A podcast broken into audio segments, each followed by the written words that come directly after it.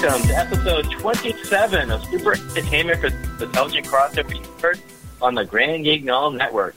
Coming to you from Castle Wolfenstein, hosted by the TVCU crew. Joining me is James Bojaciuk, CEO of 18th Wall Productions, and Chris Nigro, author and founder of Wild Hunt Press. And I am Robert Evronsky Jr., author of the Horror Crossover Encyclopedia, and we are the TVCU crew. Ivan is off on an adventure this week. Uh, the TVCU crew are a team of crossovers who devote way too much of their time to connecting the dots to official crossovers and Easter eggs in order to demonstrate a shared fictional reality that we call the Intelligent Crossover Universe. So, it's good to have you guys for the intro this week. Welcome, James and Chris. Good to be here. We're glad to be here for once. so, um, um, be, be, before we uh, move on, I just want to ask if you guys have anything you want to plug or announce or, or anything like that. I would like to very lately announce the May release in in our Sherlock Holmes series, Science and Detection, Rob Perez for King and Country, which leaves Watson alone in World War One, trying to make his way behind enemy lines at the behest of the British Secret Service. He's trying to stop a German gas which could wipe out all of Western Europe.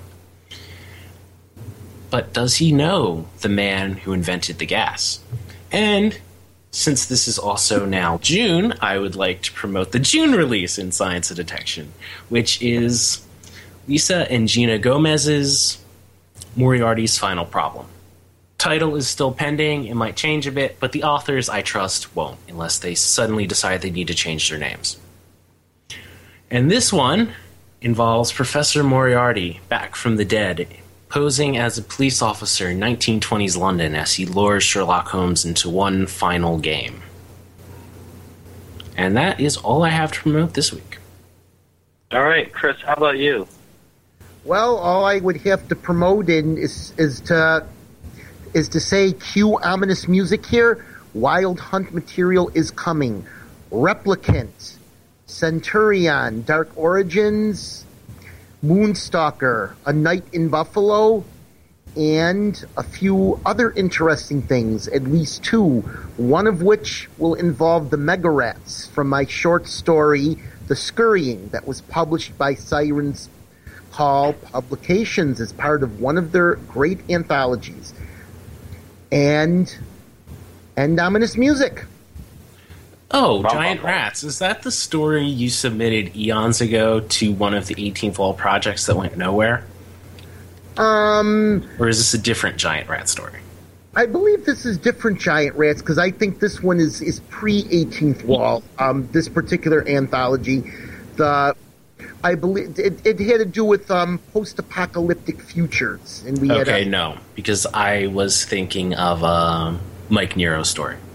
Ah, okay. This one doesn't involve Mike Nero. This one, this one involves a small group of human survivors trying to deal with giant rats, and I hope, Gotcha. uh, yep, reprint the scurrying as part of that.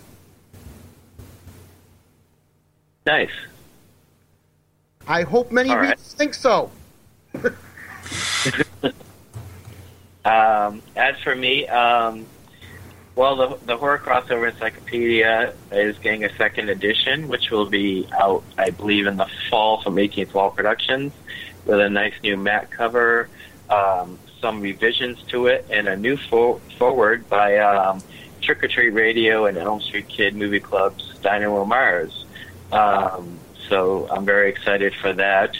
Um, Additionally, um, I'm about halfway through Intelligent Crossover Universe World of Mythology Volume 2, the, the book that I was going to quickly put out that seems to be taking me forever. And I'm about a tenth of the way through the cartoon crossover encyclopedia, which is taking way longer than I expected, but hopefully that's because I'm being very thorough. Hopefully. Um, and I, I am being very thorough. That's that's what's slowing me down. Is is that I that I is my attention to detail, um, and uh, so it it may it may take a little longer to come out, but it's gonna it's gonna be well worth it. Um, and it's gonna be really big, two volumes instead of just one book. It's gonna be two parts. Um, also, I wanted to mention that. Um, I, well, I wanted to thank all who are listening um, because our show is doing really well. Um, as, as far as far as the number of listeners we've been getting, you know, when we first started off the show, we were lucky if we had like 50 listeners a week, and now we get about a thousand listeners a week. Um, so thank you all for for tuning in to us. You like us. You really like us. Um, and this is also going to be part two of our first two-parter today. Uh, so when we come back, last week we talked about Batman v Superman and uh, Civil War, and uh, now we're going to dive into the rest of the DC and Marvel TV movies and and uh, what's right with them, what's what's wrong with them. Uh, so when we come back from commercial, we're going to do that, and we'll be right back. And we're back. So last week we tackled the controversy that is Batman v Superman versus Civil War. But how can we really compare those movies without diving into the rest of the TV and movies of DC and Marvel? So warning, more spoilers. We're going to talk about everything that DC and Marvel has ever adapted to screen. So turn this off, go watch everything ever made, and then come back. Or if you don't care, just stay with us because here we go. so, um, I mean, clear, cl- clearly the more relevant topic is what is currently being made.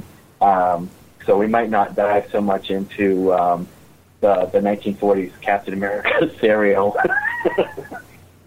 or DC's Vigilante serial.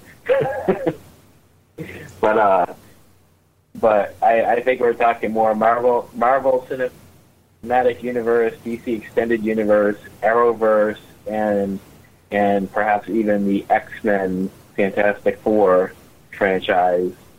Um, the good, the bad, and the ugly. So, who would like to start off today? Okay, I'll start off. Agent Carter was the best single superhero series being aired. And even Agreed. though most of Marvel's series are much weaker, here's looking at you, Agents of S.H.I.E.L.D. I think they managed to pull out the two strongest of the pack, which are Agent Carter and Daredevil. DC, meanwhile, really excels at doing average and slightly above average shows that have a consistent level of quality. So, while I wasn't super enamored with the second season of Flash, it at least had a secure, stable level of quality, unlike the second season of Daredevil, which was all over the map from A plus to why am I watching this? I agree. With, I agree with that too. Well, we're not going to have much of a debate if I agree with you. Oh no. What's something really controversial I can say? No, uh, I, I, I, I, I would say, um, I, I, I think, I, I think what's hooked me to Arrow is that I've been hooked, that I've been following her for so long that I have, I care about the characters because the storylines aren't always great. I, I, I, think with the DC shows, I like the characters, um, and I like individual stories and when they introduce certain villains. And I like the oh, here's a character I've never seen live action before, and this is neat. Um, Yes, that's but and, and I, what I love about the Flash and Supergirl um, is that they they veer a little bit away from the the grim and gritty, um, and you know that that the Batman movies have made so popular yes. and of course, which is which is a spin off of Frank Miller and making comics grim and gritty. Um, and they, they they lightened it up and brought it back to the Silver Age when comics are fun. Um, Yes. And I and like I love I love the the first Arrow Flash crossover where the Flash characters are in in um, Star City, well, still Starling City at the time, and and they're making a point about how like the Flash characters don't take things as seriously, and they give everybody code names, and you know, well, Yeah. here in Starling City it's different, and we're dark and we're angry, and I love how they're like, yeah, we we both exist in the same universe, and we have very different tones, and that's okay. yeah, Um, that's a lot of fun. I, I appreciate that. I, I liked I liked on the Flash the Earth Two element. I liked how, um, and as we said, spoilers, spoilers, spoilers. Um, you know, um, they really flipped the switch on Earth Two was actually what we would cons- what we typically think is Earth Three, and Earth Three turned out to be what we typically think to be Earth Two. Um, Yes. and I thought, and I thought that was neat because when they first introduced Earth Two, they specifically made it seem like it was going to be what we thought was Earth Two, and and and then they're like, "Ha, we fooled you," um, pulled the plug on that. Um, I I did like a lot of the the multiversal stuff, um, but I've always liked that comics. Um, I, I that some of the time travel elements in the Flash, like, made absolutely no sense. yes. so whatsoever, and even when they tried to scientifically explain it, it made even less sense. Yes. I like like Doctor Who's made you know makes more sense than the stuff they tried to pull off. Um, Yeah. and Doctor Who's supposed to intentionally not make sense, you know. Um, so that that was a problem. Agents of Shield is excellent. Um, Ag- Agents of the Shield, I wish it were longer. The seasons had been longer, but at the same time, I completely respect and understand like that that they told the story Yeah. in in the and and that they that's all they need to do. When you have a long season, you have to like drag it out, and and and they didn't have to do that because they only did like half seasons at a time. yes. Um, Agents of Shield, I I think has done an excellent job. Um, you know, the, the the first season was less less about the Marvel universe. Like, well, it was like, oh, we're we're definitely part of the Marvel universe, but in a more gimmicky way. Um, but but it was really building on the characters. Um, I know not everybody lately is a fan of Joss Whedon, but I think character building is what Joss Whedon does best. Um, and I think he was very successful with Agents of Shield because I really came to love the characters. Um, you know, when Ward became a bad guy, I was like, "What?" You know, I was like freaked out by that. Like, like, uh, um, and then you know, as the uh, seasons came, once the first season was done, they became more comfortable with adapting Marvel stuff uh, more and more and introducing absorbing man and introducing mockingbird and yeah bringing in more characters that weren't original characters um, and that weren't from the films. And i really appreciated that um, again just li- like uh, like i said um, before you know just seeing live action characters from comic book characters that i had not seen live action before is always fun for me. Um, i love how the stories play off the movies. Like like an episode before movie airs will will lead into that movie, and then the next episode will be the aftermath of that movie, and that's just fun for crossover fans. That's just a lot of fun, um, and and even Agent Carter had a lot of crossover stuff. You know, despite it being in, set in the you know in in the time period it was. Um, Yes. I thought Daredevil and Jessica Jones were wonderful.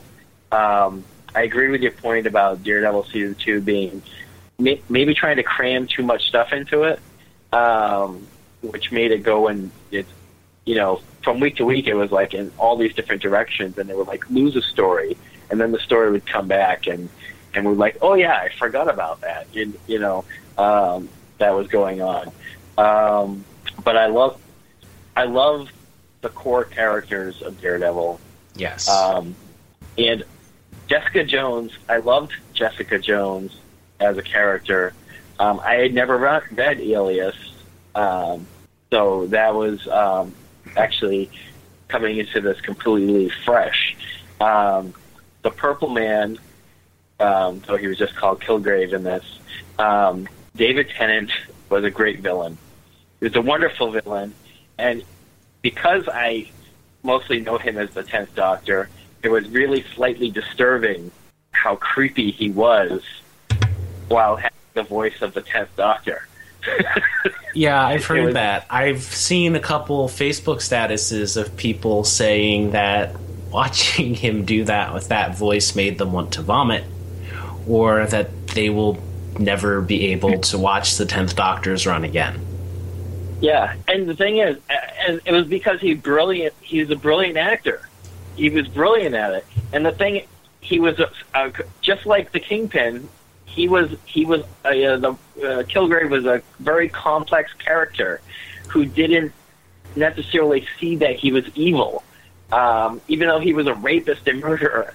He he kept justifying it, and uh, like he just couldn't see his darkness, and uh, and yet even though it was a dark dark dark story, it was still had its fun moments, and and it was just a it was it was such a complex like story, and uh, it was just so wonderfully told.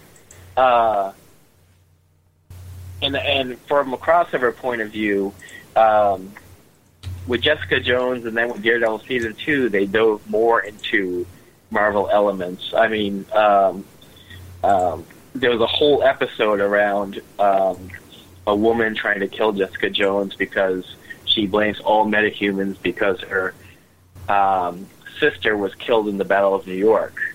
Um, and that kind of was part of the lead. It, even though they don't talk about a Civil War, things like the Punisher, pub, very public trial, and the fact that the Purple Man was became like a publicly exposed, and they had a support group for his victims, and and you know he was a real threat. Those were part. Those things were part of the reason for for that registration act. You know, um, and you know Jessica Jones. They made point of why they have to keep their powers secret because there's a government agent that tracks them, and if they think they're dangerous, they lock them away. You know, referring to Agents of Shield. And then Daredevil season two also introduced Roxxon Oil Company, which has also already figured into Agent Carter and and um, in the films, um, which was the biggest like connection so far to to using something uh, that was less vague from the Netflix shows. Um, yeah, and be- before I stop my rant, I think the only other show to talk about is uh, Legends of Tomorrow. Um, Legends of Tomorrow um, is wonderful and bad. yeah, what's that's wonderful, pretty accurate. What's wonderful about it is the characters on the show interact. The interaction of the characters to me uh, makes it wonderful. They, they're taking the secondary, a lot of secondary characters, and they are exploring their characters. And in the first season alone, they had wonderful character growth. I felt. Um, plus, it was very fun because again, I got to see characters that I wouldn't normally have seen. I got to see, even if he was young, Per Degaton. You know, I you know that that was amazing. You know, I, you know. Um, so I, I thought I thought it was I thought it was a blast. I thought it was fun. I loved I loved every episode. The story wise, the the overarching plot though was like made no sense, and it was basically well we need an excuse to go to the old west and meet Jonah Hex, or you know we we need an excuse to.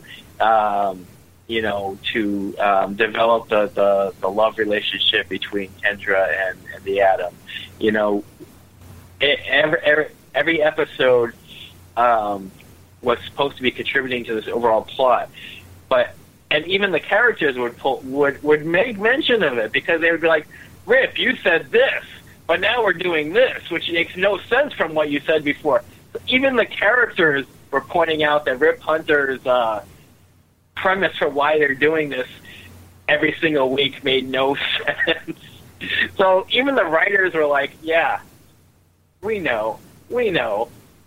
Just have fun with it. we know it doesn't make sense." Um, and I guess that's why I gave I, I give it a pass because because it, it seems like the writers are self aware. They're like, "Yeah, we're forcing this." And the, the Flash's second season sometimes the storyline seemed a little like forced and made up and like oh we we just added this element that makes no sense but uh we needed it to to get this thing going and uh just because it's overall fun I'm, I I give the the, the weakness of the plot um, a pass. so Chris, what about you? What do you think about the shows? Well, if I can start with Marvel, um, I would say the biggest weakness with Agents of S.H.I.E.L.D. is that it started out a bit slow. It took a bit of time to find its uh, mojo, might you say, but with the middle parts of season one, when it directly tied into Captain America Winter Soldier, that was nothing less than a keg of awesome sauce. That was the best injection they could have given by having it turn out that the entire organization that the series was based around turned out to be actually Hydra. And I mean, due to a, a slow um, infestation slash infiltration. And imagine the man called Uncle. Imagine Uncle turning out to have been uh, actually um, a, thr- a, thrush organization or, or something like that.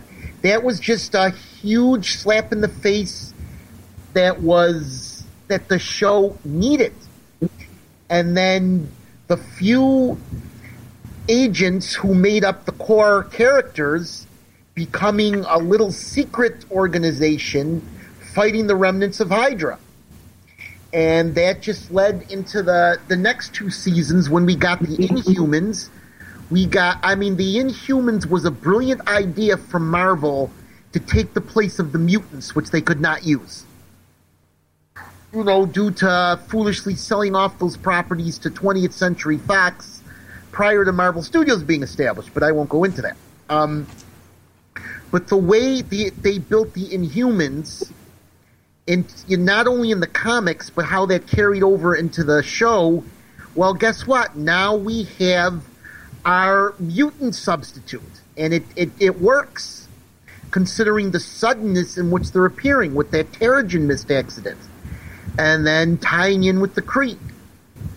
I thought, you know, that the I mean the transformation of the character of Ward, uh, that was a bit unsettling but it worked. I mean, a character we were, were, we grew to accept as a hero. You know, one of those tortured hero characters in the first arc of season one, turning out to be evil, and then playing with our heads. You know, in one sequence, his love for Daisy may make him not evil after all, but no, he chose the dark side in the end. So I think we're getting some good twists, and I think that's what kept the series watchable whatever anyone may think of Agents of S.H.I.E.L.D., it's remained watchable. And as you said, the characterizations that Whedon and his crew are known for has kept it strong. Agent Carter was a good spin off. I had just a little trouble getting into it, maybe because it was a period piece. And we're, and we're going back to a time where we're seeing a Marvel Cinematic Universe before it had any heroes basically, or after its first hero was gone. It would have been, you know, excellent if we got into the 50s where we could see elements like the 3D Man and the Agents of Atlas, like Gorilla Man, but mm. it, it, wasn't there. And I, I should say I'm thankful, basically, for Hayley Atkinson. Her, her Atwell. At, yeah, Atwell. My bad. Thank you. Um, Hayley is a wonderful actress and she's not just easy on the eyes, but she's easy on the ears, and she's easy on the aesthetic component of whatever our senses are because she she does a very good character. She's a very strong woman character, I must say, and the fact that what she portrays was so unusual for the 1940s, I'm glad that they played up that element. While back then they didn't think women were capable and she's continuously proving them wrong while still having to struggle with the stigma. I think that's another good element. I'm glad they played that one up. And I'm actually saying now, I'm sorry that they're apparently not reviving it for a third season, but Hayley said she is down if maybe, for example, Netflix picked it up. Now, and hopefully they do. Yes. And now moving on to the Netflix series. We're getting a different type of narrative, obviously, because we're not getting the week by week continuation. We're getting series that are meant to be binge watched. And yes, they do fit a lot of things into it. I mean, the thing with Daredevil, it's trying to draw the line between uh, a, um, a street level superhero show and a legal drama. And we're getting a lot of the legal drama, let's face it. And if you like that, you know, if you like Spider Man meets the practice or LA Law, you know, that's great, except the characters, the main characters, really constitute a family. They do not constitute competing individuals. Mm-hmm. Even when both Matt Murdock and Foggy Nelson both, you know, obviously had feelings for Karen Page, the way it was dealt with, you know, it was still the brotherly type of love between Murdock and Nelson remains. But the way that unraveled in the second season, I thought that was both sad but an interesting development. Now, did they fit too much into season two? Yes. We got that legal drama with the Elektra story arc and with the Punisher story arc that were all basically separate. I mean, the legal drama intertwines with things, but unexpectedly bringing the Kingpin back into it was pretty excellent. We got that storyline, which tied in with the Punisher storyline. Overall, very good TV superhero cinema, despite its flaws. I mean, TV cinema, does that work? Small screen yes. cinema. okay. And I do see a disconnect between the Netflix series and the ABC series. Yes. I would like to see um, Clark Gregson appear as Phil Coulson on one of those shows. Um, in terms of Jessica Jones, what hasn't been mentioned yet, Luke Cage, Michael Coulson did an excellent introduction as Luke Cage. I'm really salivating for that series, his solo series, which I believe is set to premiere in September. And, so. Yes, and the romance between Luke Cage and um, Jessica Jones, I think it carried over very well. I mean, I'm really hoping is there a chance we actually get to see them married in the TV version and have their series merge? I think that would be interesting. It would change the dynamics a lot, you know, because obviously we're going to see Jessica Jones less angry and alienated, and that's a big part of her character. So, would it work? It would be a different type of show, especially since um, you know, Luke Cage becoming a father, that was a big character development for him, becoming a husband and father, and then leader of the Avengers. How could this play out on TV? I'm not sure. But I am looking forward to Luke Cage and then the Iron Fist and seeing it all come together as the Defenders. I wish it wasn't the Defenders. I wish it would be Marvel Knights, but all right. Hmm. But anyway, um, in terms of uh, now the Arrowverse, DC is really trying something different with having its its TV universe be completely separate from its cinematic universe. You know, the DC expanded universe. Is it going to work? Is it going to be awkward? I'll give it a chance, but still, I mean, I would really like to see the TV characters brought to the big screen, like what's been done a few times, like with the X Files. I don't really think it's necessary to have a different universe. With that being said, I agree with Rob. The characterization has kept Arrow and the Flash going.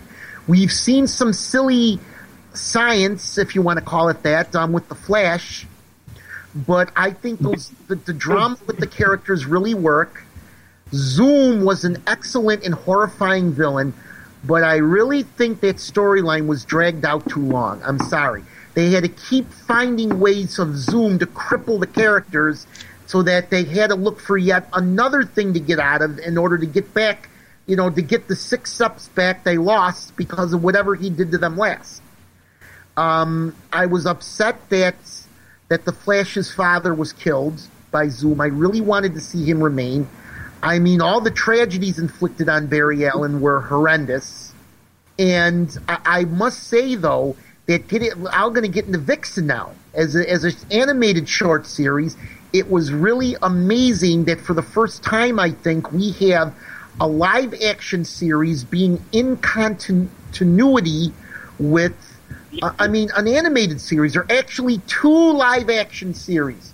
And then Vixen actually having a live introduction that acknowledged their crossovers in the series. I mean, and that little nod with uh, Oliver Queen saying, "Yeah, we had a rather animated adventure last summer." That was that was, as a certain friend of mine would say, awesome as. And finally, finally, um, DC's Legends of Tomorrow. I'm in basic agreement with you guys because I, uh, in terms of, yeah, Rip Hunter turning out to be a con man in so many different ways. And, you know, first he's duping them for this reason. Then we find out he has another secret reason for doing so and so. So I, I maybe these were twists intending to keep us on the edge of our seats. We did see a little bit of the budgetary limitations of bringing superheroes to the big screen, or, or in this case, the small screen. Sorry, because I want to see Firestorm use his his matter transmutation power. We haven't seen that yet.